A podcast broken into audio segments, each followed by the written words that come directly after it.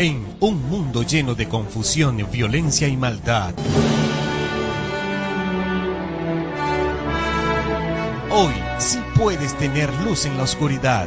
Aún sí hay esperanza. Por eso te invitamos a escuchar la antorcha profética, donde recibirás la única y verdadera profecía ante este tiempo final. Entérate de lo que realmente debes hacer para salir victorioso sobre Babilonia, la bestia, su imagen y su marca.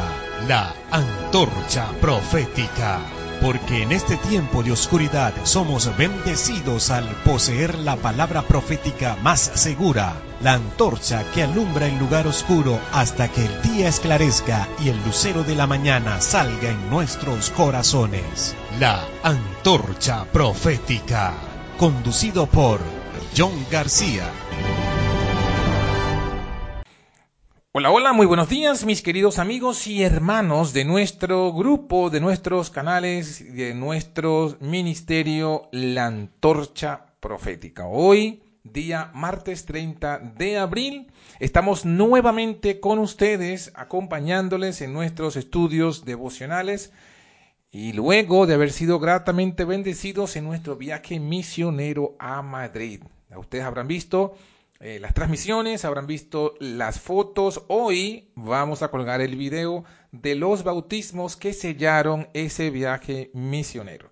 Damos gracias a Dios por habernos permitido pues ser instrumentos en sus manos para esta renovación del pacto, para esta reafirmación en la verdad adventista presente, original y pionera y damos gracias también a todos y cada uno de ustedes que con sus oraciones estuvieron acompañando, estuvieron apoyando y también aquellos que Dios ha tocado sus corazones para apoyar financieramente este ministerio, porque gracias a ustedes eh, ha sido posible pues este, el sostenimiento de este servidor y de su familia y también el traslado a estos lugares, especialmente agradecidos pues al hermano Jorge Camagüey, que nos ha apoyado grandemente, también a las hermanas que ya nos recibieron, quienes fueron también bendecidas con nuestro estudio, y a todos los que nos acompañaron también desde el grupo Sendas Antiguas, desde el grupo Bendecidos por el Estudio, desde el grupo Remanentes de España y de todos los grupos que también hacemos parte y hacemos vida allí.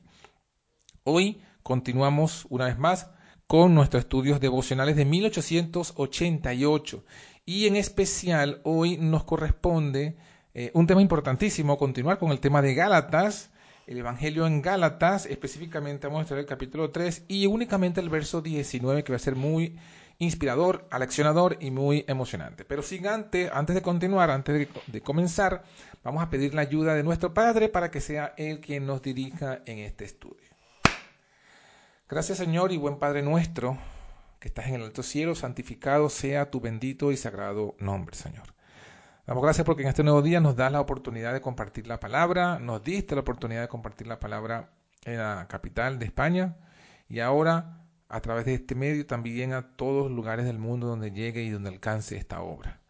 Especialmente suplicamos para que nos eh, dirijas a leer y explicar y comentar esta explicación que diste a través del apóstol, del apóstol Pablo y del pastor Wagner de este tema tan importante del Evangelio en Gálatas. Suplicamos tu dirección, tu guía y que ese mismo espíritu que iluminó a Wagner y Jones, que inspiró a Pablo, pueda estar en nosotros en esta hora y hacernos entender este mensaje que es el corazón y la sangre y la vida del mensaje del tercer ángel. Gracias por escucharnos, por tu amor y tu misericordia sin merecerlas.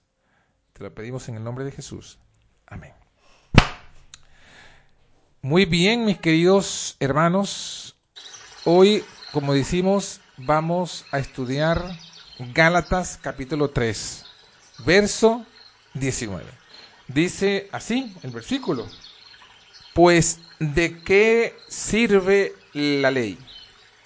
Fue puesta por causa de las rebeliones, hasta que viniese la simiente a quien fue hecha la promesa ordenada aquella por los ángeles en la mano de un mediador. Esta pregunta, mis hermanos, que se hace aquí el apóstol Pablo, tiene un poco eh, a sonido retórico, a pregunta retórica. Y es porque viene hablando en todo el capítulo 3, nos viene hablando de la necedad que han experimentado los Gálatas con quererse justificar por las obras de la ley.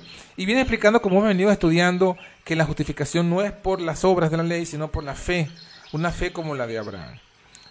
Y luego concluye, como concluimos la semana pasada, que la ley no puede eh, eh, anular la promesa y que la promesa no es por la ley. Entonces la pregunta queda, entonces si la, si la promesa no es por la ley, entonces ¿para qué sirve la ley?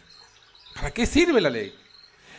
El apóstol Pablo, dice aquí Wagner, hace esta pregunta a fin de, de poder mostrar de la forma más enfática el papel de la ley en el Evangelio. La pregunta es muy lógica, puesto que la herencia viene enteramente por la promesa y un pacto que ya ha sido confirmado no puede ser alterado, no se le puede añadir ni quitar nada. ¿Cuál fue el objeto de enviar la ley 430 años después. ¿Para qué sirve la ley? ¿Qué hace la ley aquí? ¿Qué papel desempeña? Bueno, el apóstol mismo responde, fue dada, añadida, por causa de las transgresiones. Hay que entender con claridad que la promulgación de la ley en el Sinaí no fue el origen o el principio de su existencia. Ya existía en los días de Abraham, y éste la obedeció, así lo dice Génesis capítulo 26, versículo 5. Abraham guardó mi ley y mi eh, mandamiento, dice, vamos a buscarlo aquí, Génesis capítulo 26, el verso 5, dice de la siguiente manera. Por cuanto oyó Abraham mi voz y guardó mi precepto, mis mandamientos, mis estatutos y mis leyes. Existía antes de ser pronunciada en el Sinaí, lo dice Éxodo capítulo 16 del 1 al 4, cuando allá en el famoso experiencia de el desierto y de el maná, eh, cayó el maná solamente todos los días menos el día sábado. En los seis días lo recogeréis pero el séptimo día es sábado en el cual no se hallará. Ya esto fue dado antes del Sinaí. Fue dada en el sentido de que en el Sinaí se la proclamó de forma explícita, in extenso, en latín. Ahora, ¿por qué fue añadida? ¿Por qué fue dada? Bueno, que dice que fue dada por causa de las transgresiones. La ley vino para que se agrandara el pecado, dice Romanos 5:20. En otras palabras, para que por el mandamiento se viera la malignidad del pecado. Romanos 7:13. Fue promulgada bajo las circunstancias de la más terrible majestad como una advertencia a los hijos de Israel que mediante su incredulidad estaban en peligro de perder la herencia prometida. A diferencia de Abraham, no creyeron al Señor y todo lo que no procede de la fe, ¿qué es? Es pecado, dice Romanos 14, 23. Pero la herencia había sido prometida por la justicia que viene por la fe. Romanos 4, 13. Por lo tanto, los judíos incrédulos no podían recibirla. ¿Sí? Así pues, la ley les fue dada para convencerlos de que carecían de la justicia necesaria para poseer la herencia. Si bien la justicia no viene por la ley, ha de ser respaldada, atestiguada por la ley. Eso sí lo dice así Romanos 3:21. Resumiendo, se les dio la ley para que viesen que no tenían fe y que por lo tanto no eran verdaderos hijos de Abraham y estaban en camino de perder la herencia. Dios habría puesto su ley en los corazones de ellos, tal como lo había hecho ya con Abraham, en caso de que hubiesen creído como él creyó. Pero dado que habían dejado de creer, y sin embargo mantenían aún la pretensión de ser herederos de la promesa, era necesario mostrarles de la forma más contundente que la incredulidad es pecado. La ley fue dada por causa de qué? De las transgresiones, o lo que es lo mismo, a causa de la incredulidad del pueblo. Miren, la confianza propia es pecado. El pueblo de Israel estaba lleno de confianza propia y de incredulidad hacia Dios, como demostraron en su murmuración contra la dirección divina. y por su seguridad de poder realizar todo lo que Dios requería, de poder cumplir sus promesas. Manifestaban el mismo espíritu que sus descendientes, quienes preguntaron, ¿qué haremos para obrar las obras de Dios? Eso está en Juan 6:28. Ignoraban de tal modo la justicia de Dios que pensaban que podían establecer la suya propia a modo de equivalente. Eso está en Romanos 10.3. Pero a menos que vieran su pecado, de nada iba a valerles la promesa. De ahí la necesidad de presentarles la ley.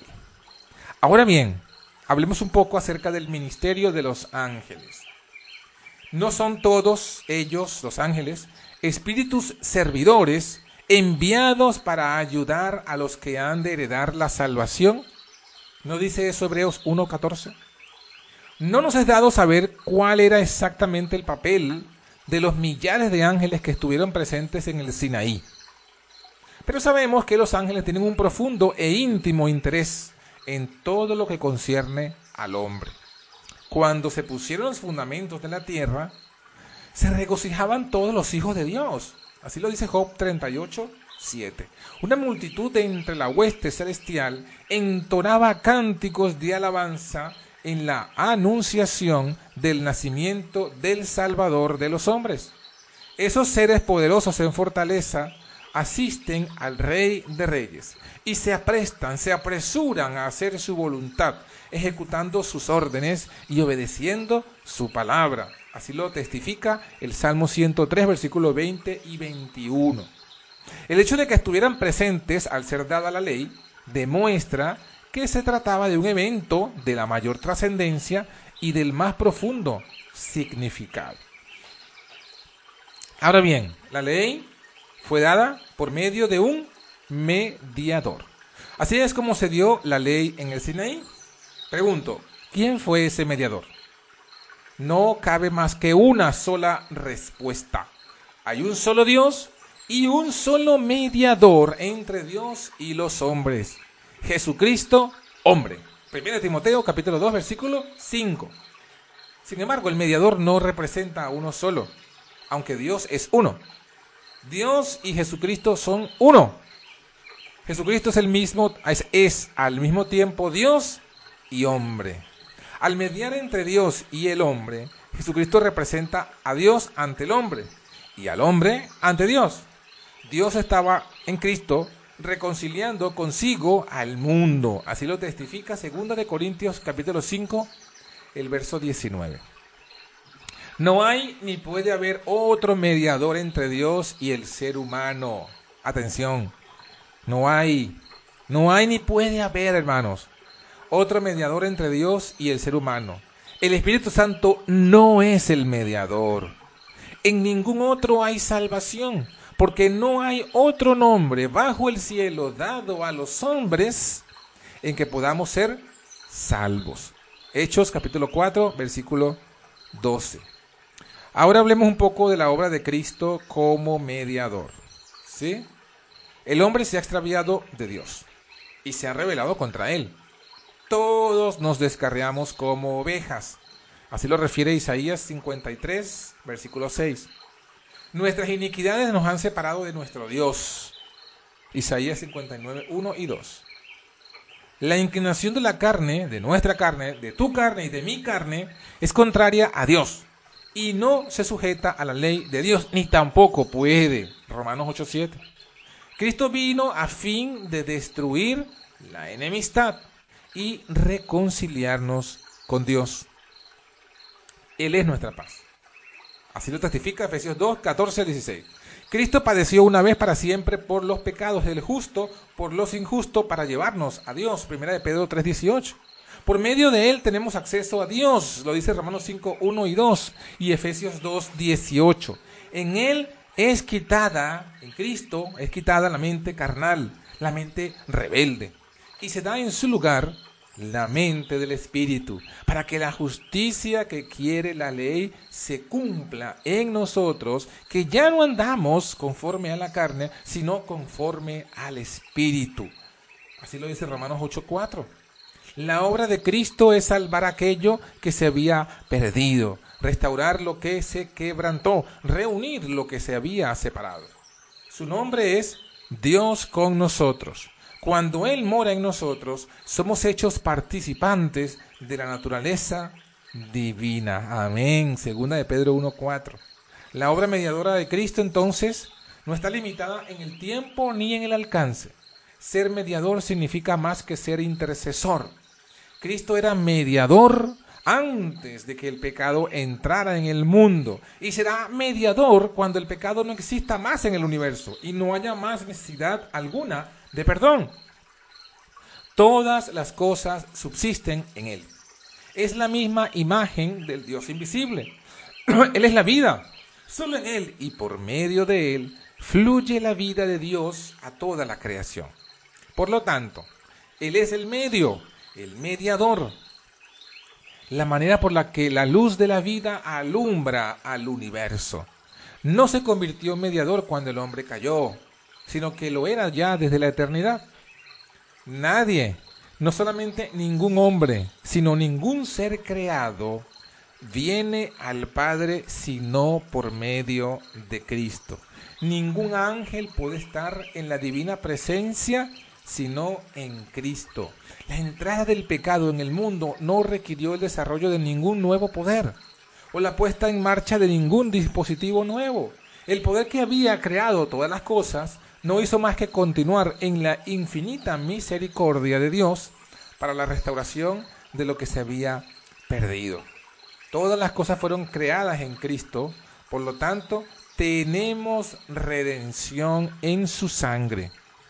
El poder que anima y sostiene el universo es el mismo poder que nos salva, aquel que es poderoso para hacer infinitamente más que todo cuanto pedimos o entendemos, por el poder que opera en nosotros, a Él sea la gloria en la iglesia por Cristo Jesús, por todas las edades y por todos los siglos de los siglos. Amén.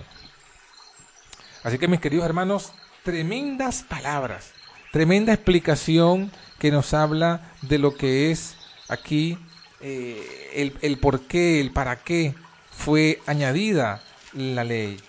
Y no es más que, que fue hecha para mostrarnos o para mostrarles a ellos y a todos nosotros que sin Cristo no somos herederos de la promesa, que así como estamos realmente somos pecadores, somos pecaminosos y no, no podemos alcanzar eh, la perfección de Cristo Jesús, de que nosotros necesitamos nacer de nuevo, de que nosotros necesitamos eh, que la simiente venga, viniese a la tierra y venga nuestra vida y nos justifique, nos haga justo, para que ya no andemos conforme a la carne, sino conforme al Espíritu. Y al andar conforme al Espíritu tendremos los frutos del Espíritu. Y a los frutos del Espíritu ya contra los frutos del Espíritu ya no hay ley.